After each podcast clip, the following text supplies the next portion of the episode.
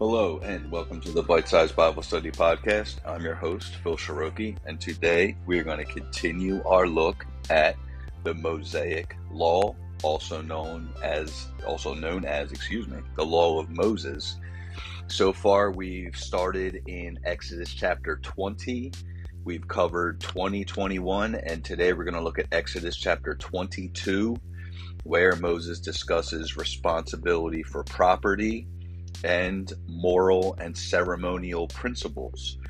So, um, again, I um, originally started this whole um, look at the law because in the um, original uh, part one and two of Jesus being the fulfillment of the law, I kind of misspoke. I um, implied maybe that the law was kind of created by the Jews, was um, part of a religious practice, if you will.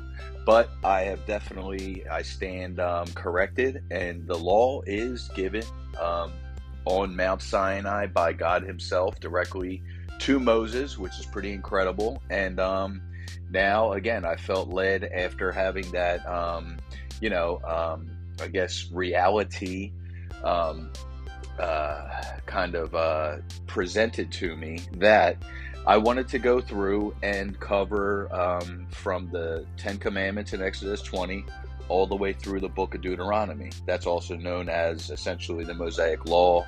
It's a majority of the Torah, um, and it's what the some very Orthodox Jews these days base their entire religious belief and way of life on. There's nothing wrong with that. It's a great, um, great guide to how to live essentially. And i see a lot of godly wisdom in all of what i've seen so far.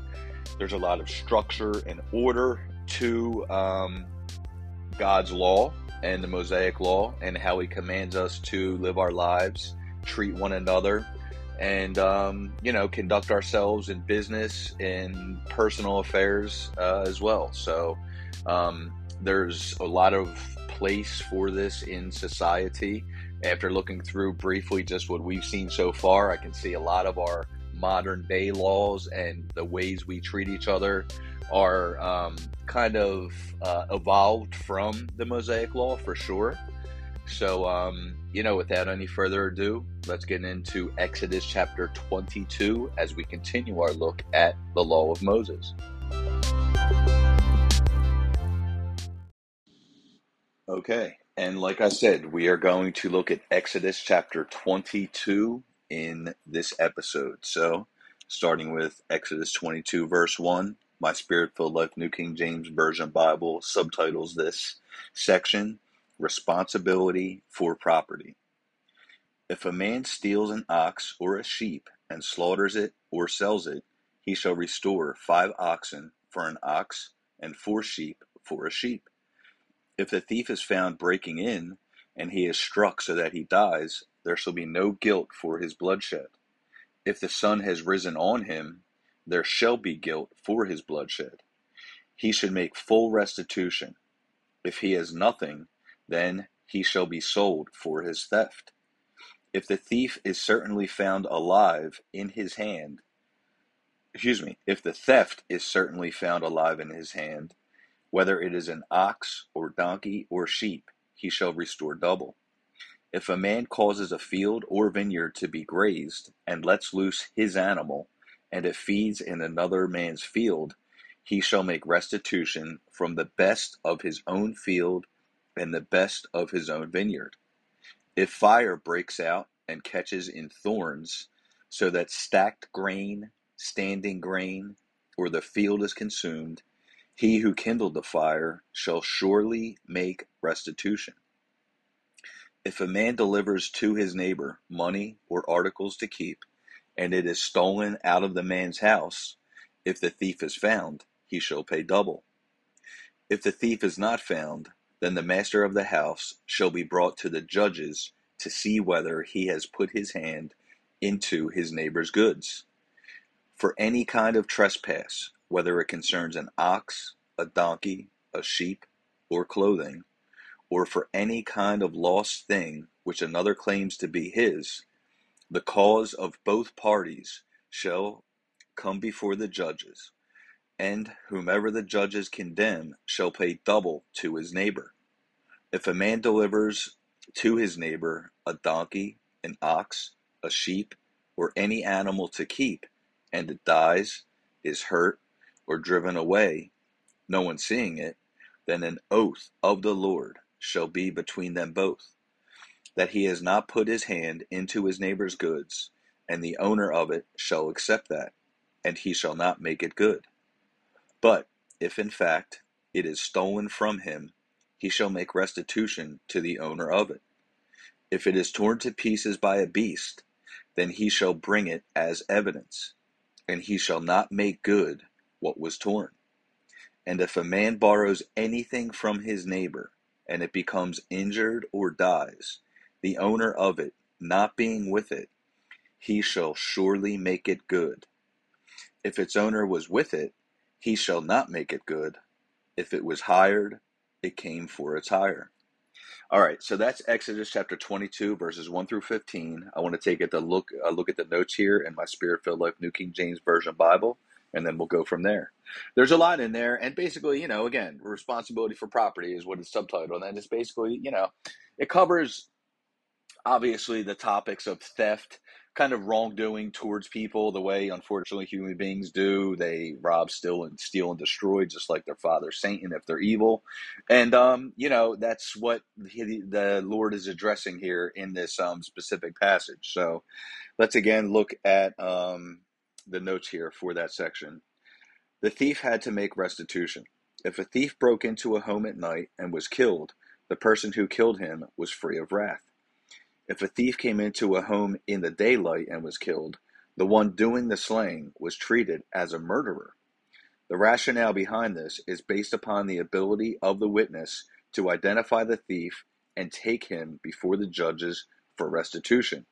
So, quickly stopping there, that's addressing basically um, Exodus 22, verses 2 to 4, where it speaks about a thief breaking in and you know if it's basically nighttime and you know that's it's a sudden event and the thief is killed then the um, owner of the property for example is not guilty of anything. But if during the daytime somebody breaks in you see the person and they're you know committing a crime and they are not of a threat to you then if you go ahead and kill them just for breaking into your home then you are going to be held responsible. And it says here to be that you will be treated like a murderer. So it's not just uh, self defense. There, it's it's a it's a um, wanton act. It, it's a it's a willing act to harm someone.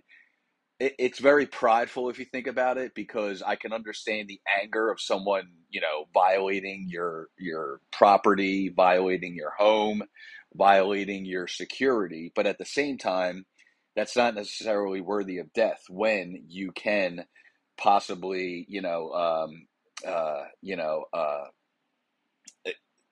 arrest the person, so to speak, or contain them until they can be brought before authorities, essentially. So, you know, in the modern day, I feel like our laws are very similar to that at this point as well. I mean, if you, you know, if you're woken up in the middle of the night and there's a thief in your home, be careful. I mean, again, if you can do your best to subdue them and hold them until the law can get there, that's my recommendation. But, you know, if they're violent and aggressive and coming towards you and they have a weapon too, then you have to, you know, defend yourself and you have to do what you have to do to make sure that, you know, you're not killed in the in the process of this person robbing your house or your family for that matter. But if you know you these days it's very applicable and i can think of instances that this happens in modern times where you know somebody for example um, you know for, for most states except for texas if you you know somebody's just in your yard or in your garage you know that you find them and you kill them then you could definitely be held for at least manslaughter if not maybe second or third degree murder because that's something where you're not defending your property necessarily. You're kind of acting out of vengeance and, um, excuse me, kind of anger and that, you know, prideful ego type of flesh driven um, justice, quote unquote. Um, and it's it's a fair law, you know. Um, people make mistakes. Believe me, um, there's a million reasons why someone might be stealing or be a thief. Typically, uh, out of the million reasons, I'd say uh, you know ninety nine percent of them are you know not legit, but there could be a reason. You know, the old thought of you know stealing to feed your family, if you will, because they have no other resources or means. You know, again, that can really that's a shallow you know uh, yeah um, excuse, but um, uh, that person is not necessarily deserving of death, especially if you can do something to prevent them from stealing from you and to also contain them. So, you know, it, it goes um, it goes both ways here. And again, it's a another very modern type of line of thought and line of logic that's still applied pretty much to this very day in uh, instances that are mentioned exactly here in Exodus 22. So um, let's continue here um, on the notes for, again, Exodus 22, verses 1 to 15. Just finishing up, the rationale behind this is based upon the ability of the witness to identify the thief and take him before the judges for restitution. And then picking up at the note here for verse 13, where it says, If it is torn to pieces by a beast, then he shall bring it as evidence, and he shall not make good what was torn. The note here says, The carcass provided that a wild beast did attack the animal, and that the one charged with the animal's safety did attempt to protect it. So, again, this is going through some stuff that typically in America we don't deal directly with animals, especially where I'm from. I'm from more of a city setting and um, suburban setting, so I don't deal with a lot of um, thievery of you know heads of you know cow or cattle or um, you know um, different things like that. But you know what? In, these modern days, I mean, there's a lot of people that steal other people's pets, dogs, cats, things like that. So, um, you know, again, uh, to the very least, if you do that, you should give the. If you're caught, you should hopefully the animal's still alive and healthy, and you can give it back.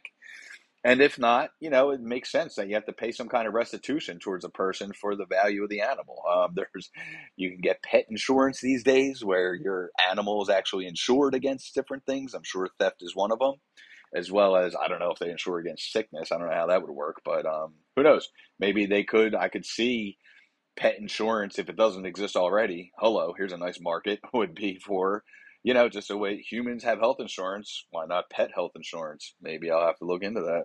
Maybe I have a new little side gig going. But um, you know, it, it would make sense either way. And um it definitely makes sense here where um, you know, just addressing different situations. But my point also being with mentioning that is although we don't deal with here in this country, a large majority of the world still have, you know, um, uh, private ownership of different types of animals, you know, sheep, uh, goats, um, uh, cows, uh, ox, you know, what, whatever it may be, chickens, um, you know, for food, for uh, to sell, to butcher, whatever it might be. And um, yeah, a lot of people deal with this. I, I see, you know, there was a uh, there's a show I watched where you know they they had a, a footage of um, a, a, ring of people over and I think it was like India or some kind of Euro Asian country where there was a, a theft ring of people stealing sheep that would basically just roll up on a motorcycle, grab the sheep under their arm, literally, and just take off with the thing right on a bike. And then, you know, they had a guy waiting, you know, down the road with a, with a truck that could, you know, um, transport the sheep or whatever it was a little more uh, conveniently to their storehouse where they would sell them. And I mean, this place, this this ring of theft had uh, ended up accumulating, I don't know, like 50, 60 heads of sheep or something like that, which is, you know, that's a lot of money in, you know, around the world. Uh, if we don't realize it, I mean, when you're talking when we drive through some nice rural areas and see those cows out there on the pasture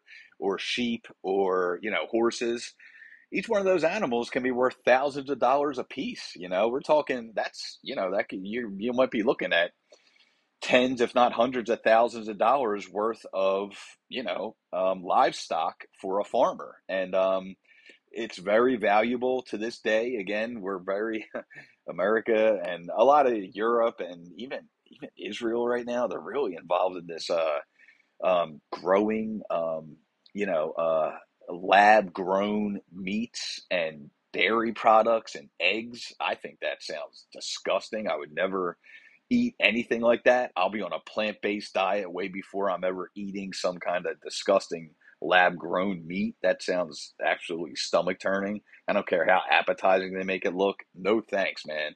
I want the real thing or I won't eat it at all. I'm good. Um, I'll force myself to eat fish and seafood at that point if I have to, because that just that just looks disgusting. And it's a big push for climate control. All these insane people are talking about, you know, how detrimental cows are to the ozone layer, their carbon footprint, blah blah blah blah blah. Well, you know, it was never a problem. What until the year two thousand? Like, are you kidding me, dude? Like, and now it's so political. It's just people are out of their minds with this stuff. The left and the far left are just insane.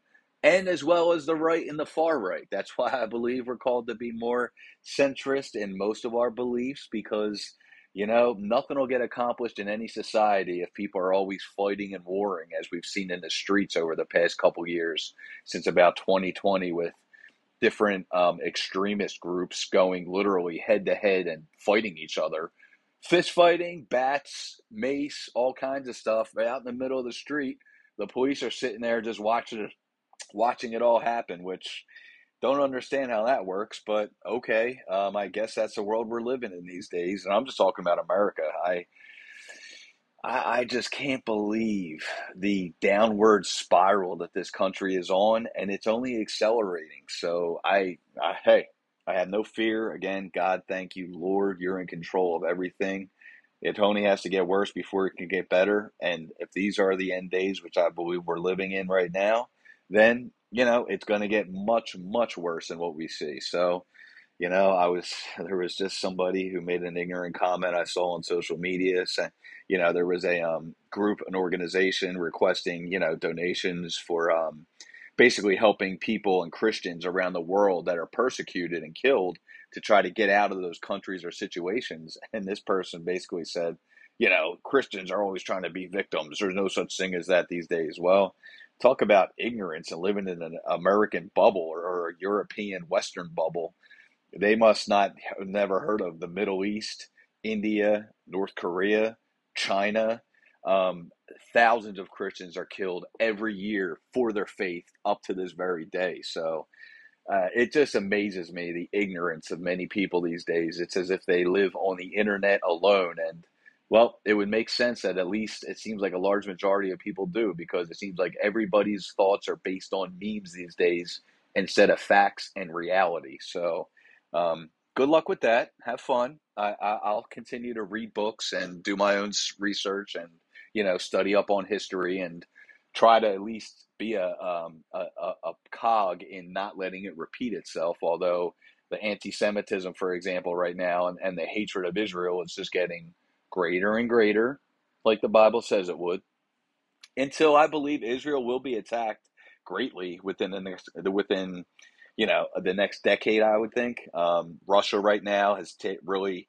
taken a different posture recently towards Israel because of their um, you know, uh, Russia's um, attacking Ukraine uh, totally illegally right now. So sickening what's going on over there. As the West sits and watches, it's it's absolutely abhorrent. Um, talk about a lack of spine and moral uh, fortitude. It's stomach turning that we can just sit and um, the powers that be just sit and let that go on. But you know, Russia and other con- Iran, you know, um, you know, all these Middle Eastern countries are getting very aggressive towards Israel, and America is really starting to go that way as well. Really interfering with politics that they have no business interfering with whatsoever. Sovereign nations can make their own decisions, and um, you know, Israel doesn't need anyone, including America. And I hope they they tell America soon to just go buzz off, and uh, they're gonna you know conduct themselves in their own best interest, which they should because most of the people here have no clue what's really going on over there. But, you know, get off of your local, you know, your your mass media websites and and go on to some Israeli websites, go on to some Middle Eastern websites. You'll see what's really going on. You'll see the news. You'll see it's very different than what's painted over here in these disgusting right wing and left wing political bubbles that people like to live in. So, again, you know, burst the bubble, if you will. Go out and actually do some research. Go out and live a little bit. Go to those places. Go see what's going on over there. I have. I um and you know even with Israel, as much as there was terrorism, you know, going on about a month ago, really bad attacks, almost you know every couple days, um, and it's still continuing. But I had a friend who was over there, and you know it was um it was nothing like it was being painted here in America on the media. It, it, was, yes, it was a little, you know, scary, but frankly, they've learned to live with it over there. Unfortunately, it's just part of their life. So, um, again, everything's so politicized in this country. It's everybody, all these loser politicians just want to get into office and just keep pushing their own agendas so they can stay in power. And it's just sickening. But anyway, let's move on. We're going to look at Exodus 22, verses 16 through 30 next. Again, this uh, section is subtitled Moral and Ceremonial Principles. If a man entices a virgin who is not betrothed and lies with her, he shall surely pay the bride price for her to be his wife. If her father utterly refuses to give her to him, he shall pay money according to the bride price of virgins. You shall not permit a sorceress to live.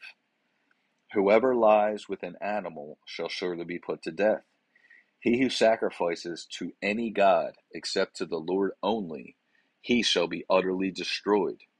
You shall neither mistreat a stranger nor oppress him, for you were strangers in the land of Egypt.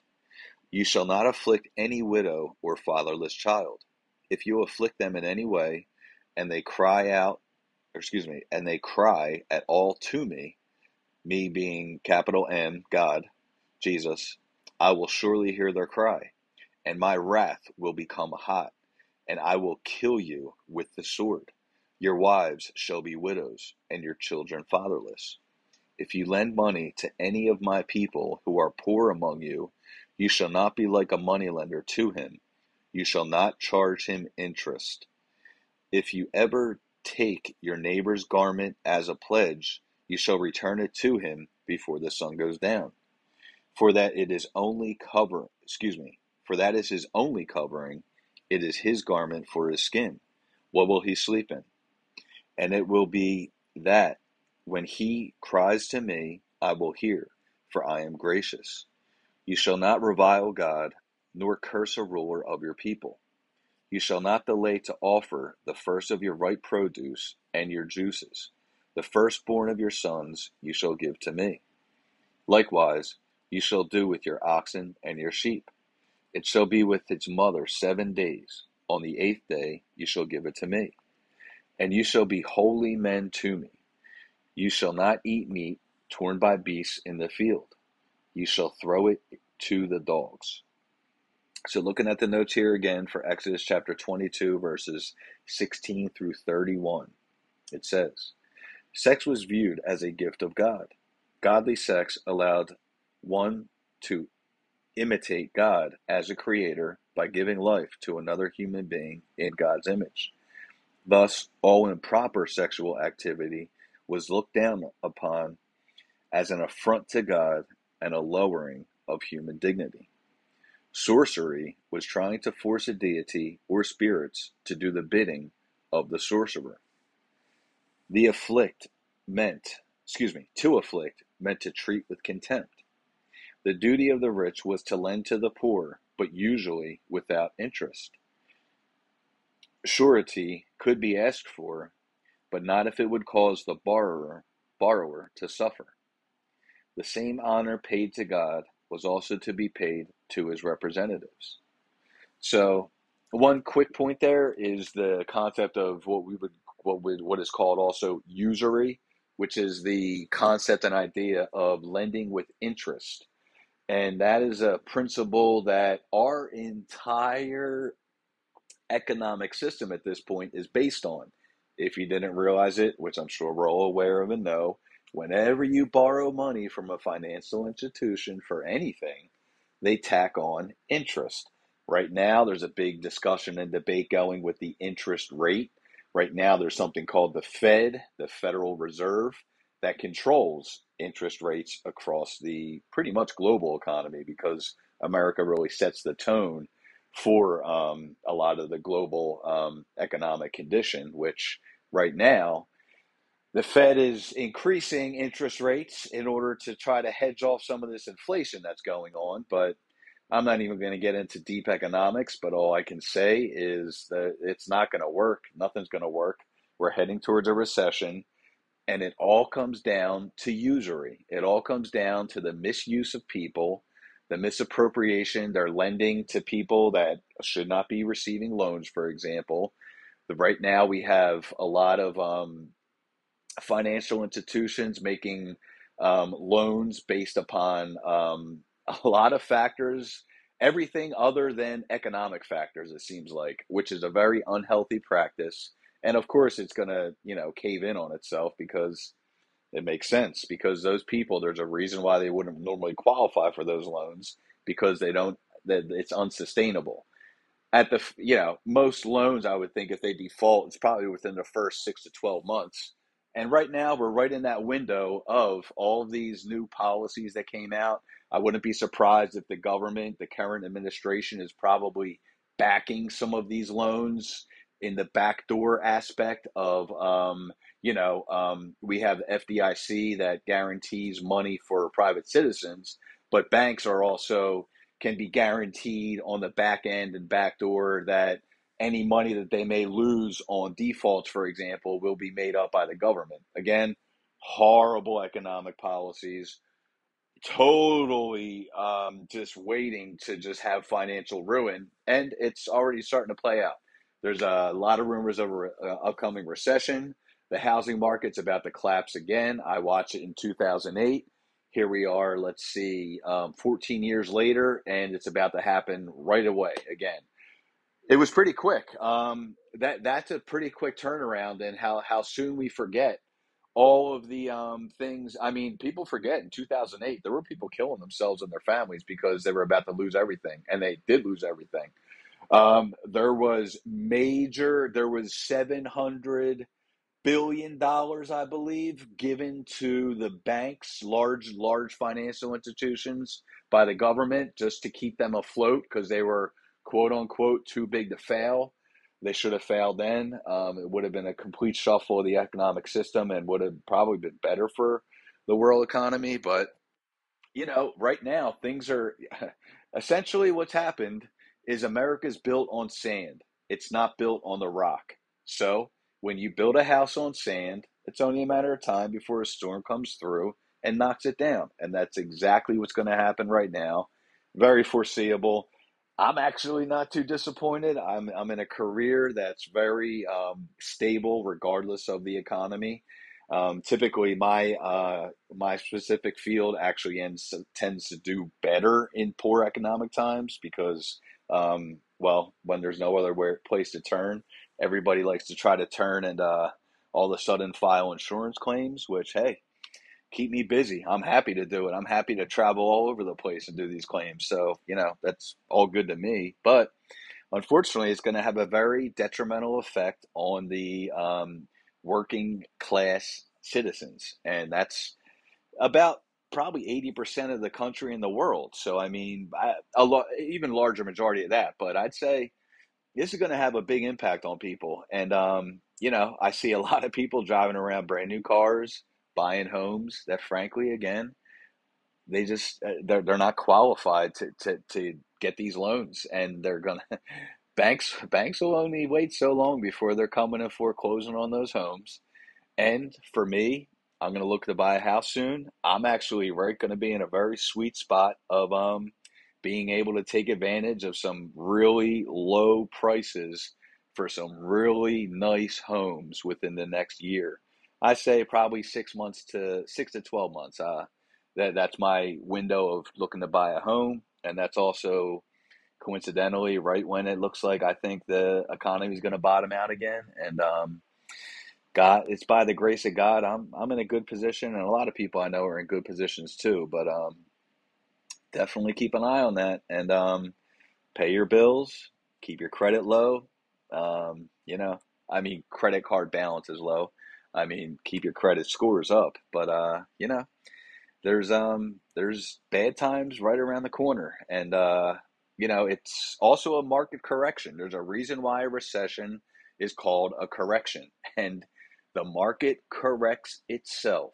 And I didn't want to get into economics. I'm still trying to stay on the the outer fringes of it, but you know, recessions they weed out the weak and they strengthen the strong. And um, that's exactly what's about to happen now. And, you know, um, again, when you build your house on sand, the storms come and blow it down. You, you, you can't violate God's laws and principles that are laid out right here, for example, and um, expect success.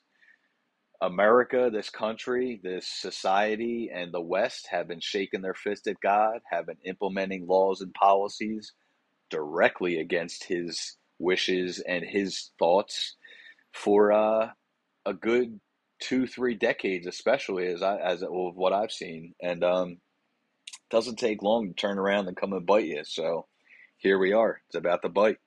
Get ready. So anyway, um, that's going to conclude our look at Exodus chapter 22 as we continue our look at the Mosaic Law, also known as the Law of Moses. So God bless and have a great day.